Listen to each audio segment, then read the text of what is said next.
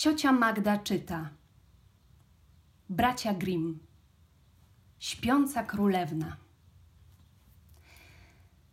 Dawno temu żył sobie król i królowa, a zwykli oni byli codziennie mawiać: Ach, gdybyśmy mieli dziecko.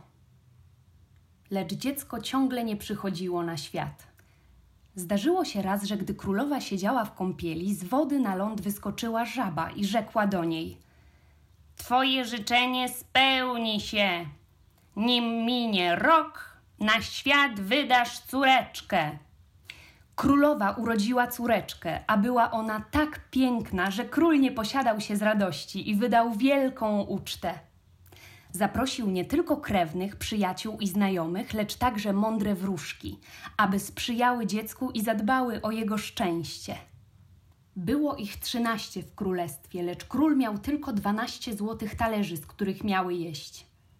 Jedna musiała zostać więc w domu. Uczta była wspaniała, a gdy się już kończyła, mądre wróżki obdarowały dziecko cudownymi darami. Pierwsza cnotą, druga pięknem, trzecia bogactwem i wszystkim, czego sobie można na tym świecie życzyć. Gdy jedenasta wypowiedziała już swoje zaklęcia, weszła nagle trzynasta i nie pozdrawiając nikogo, na nikogo nawet nie patrząc, zawołała gromkim głosem. Gdy królewna skończy piętnaście lat, ukłuje się wrzecionem i padnie martwa. Nie powiedziawszy ni słowa więcej, odwróciła się i wyszła z sali. Wszystkich wypełnił lęk. Wtedy do przodu wyszła dwunasta, która jeszcze nie obdarowała dziecka. Nie mogła cofnąć złej klątwy, a jedynie ją złagodzić. Niech to nie będzie śmierć, lecz stuletni głęboki sen, w który zapadnie królewna, rzekła więc. Król chciał ustrzec swe ukochane dziecko przed nieszczęściem, wydał więc rozkaz, by spalono wszystkie wrzeciona w królestwie. W dziewczynce rozkwitły wszystkie dary mądrych wróżek, co do Joty, bo była piękna, pełna cnoty i roztropna, a każdy, kto ją zobaczył, musiał ją pokochać. Zdarzyło się, że w dniu, kiedy skończyła 15 lat, a króla i królowej nie było w domu, dziewczynka została zupełnie sama w zamku.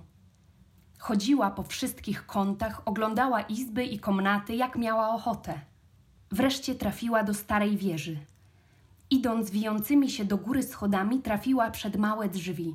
W zamku tkwił zardzewiały klucz. Kiedy go przekręciła, otworzyły się. W małej izdebce siedziała stara kobieta z wrzecionem i pilnie przędła swój len. Dzień dobry, mateńko, powiedziała królewna. Co tu robisz? Przędę, rzekła stara kobieta i skinęła głową. A co to za rzecz, co tak wesoło skacze? Rzekła dziewczynka i wzięła wrzeciono do ręki, bo też chciała prząść. Ledwo go jednak dotknęła, spełniło się zaklęcie i ukuła się w palec. W momencie, gdy poczuła ukłucie, osunęła się na łóżku, które tam stało i zapadła w głęboki sen. A sen ten ogarnął cały zamek. Król i królowa wracali właśnie do domu i wchodzili do sali, gdy zaczęli zasypiać, a cały dwór z nimi. Zasnęły też konie w stajniach, psy na podwórzu, gołębie na dachu, muchy na ścianie – nawet ogień, który pełgał w kuchni, ucichł i zasnął, a pieczeń przestała skwierczeć. Kucharz, który właśnie chciał wytargać za włosy swojego kucharzyka, bo coś przeskrobał, puścił go i zapadł w sen. Zasnął też wiatr, a na drzewach przed zamkiem nie ruszył się ani jeden liść. Wokół zamku zaczął rosnąć ciernisty żywopłot – co roku był wyższy, aż w końcu zakrył cały zamek, lecz nie przestawał rosnąć.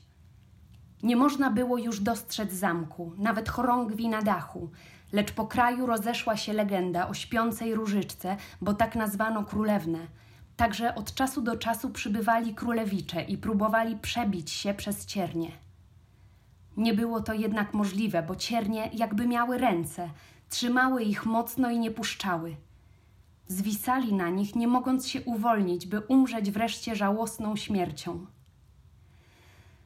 Po wielu latach w kraju znowu zawitał pewien królewicz i usłyszał, jak jakiś mężczyzna opowiada o ciernistym żywopłocie, który miał sobą skrywać zamek. Spała w nim od stu lat przepiękna królewna zwana Różyczką, a wraz z nią spał król i królowa z całym dworem. Wiedział od swojego dziadka, że już wielu królewiczów przybywało, by spróbować przedrzeć się przez żywopłot, na którym przyszło im zawisnąć i umrzeć smutną śmiercią. Wtedy młodzieniec rzekł: Nie boję się. Chcę tam pójść i zobaczyć piękną różyczkę. Dobry staruszek odradzał mu jak umiał, lecz on nie słuchał jego słów.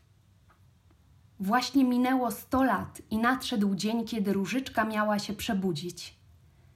Gdy królewicz zbliżył się do żywopłotu, były tam same kwiaty, które same się rozchylały, by go przepuścić. Gdy już przeszedł, zamykały się za nim i znowu tworzyły żywopłot. Na podwórzu zobaczył śpiące konie i łaciate psy myśliwskie. Na dachu siedziały gołębie z główkami schowanymi pod skrzydełkiem. Gdy wszedł do domu, ujrzał śpiące muchy na ścianie. Kucharz w kuchni trzymał rękę, jakby właśnie chciał przyłożyć chłopakowi, a kuchenna dziewka siedziała przed czarną kurą, którą miała oskubać.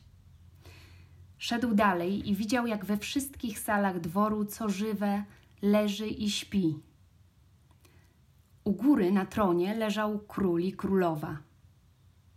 Poszedł jeszcze dalej, a wszystko było tak ciche, że mógł usłyszeć swój oddech.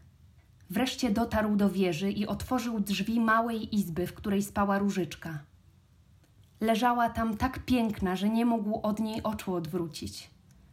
Schylił się i pocałował ją.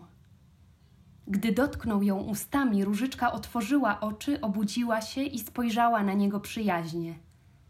Zeszli razem na dół, a tam budził się król i królowa i cały dwór, a wszyscy patrzyli na siebie, robiąc wielkie oczy. Konie na podwórzu stały i potrząsały grzywami, myśliwskie psy machały ogonami, gołębie na dachu wyciągnęły główki spod skrzydeł, rozejrzały się i odleciały na pole. Muchy na ścianach zaczęły znowu łazić, ogień w kuchni podniósł się, zaczął pełgać i gotować strawę, pieczeń zaś skwierczeć. Kucharz przyłożył młodzikowi popysku, tak że ten aż zawył, a dziewka oskubała kurę do końca. A potem było wesele królewicza z różyczką, świętowane z wielkim przepychem. I żyli długo i szczęśliwie, aż do końca.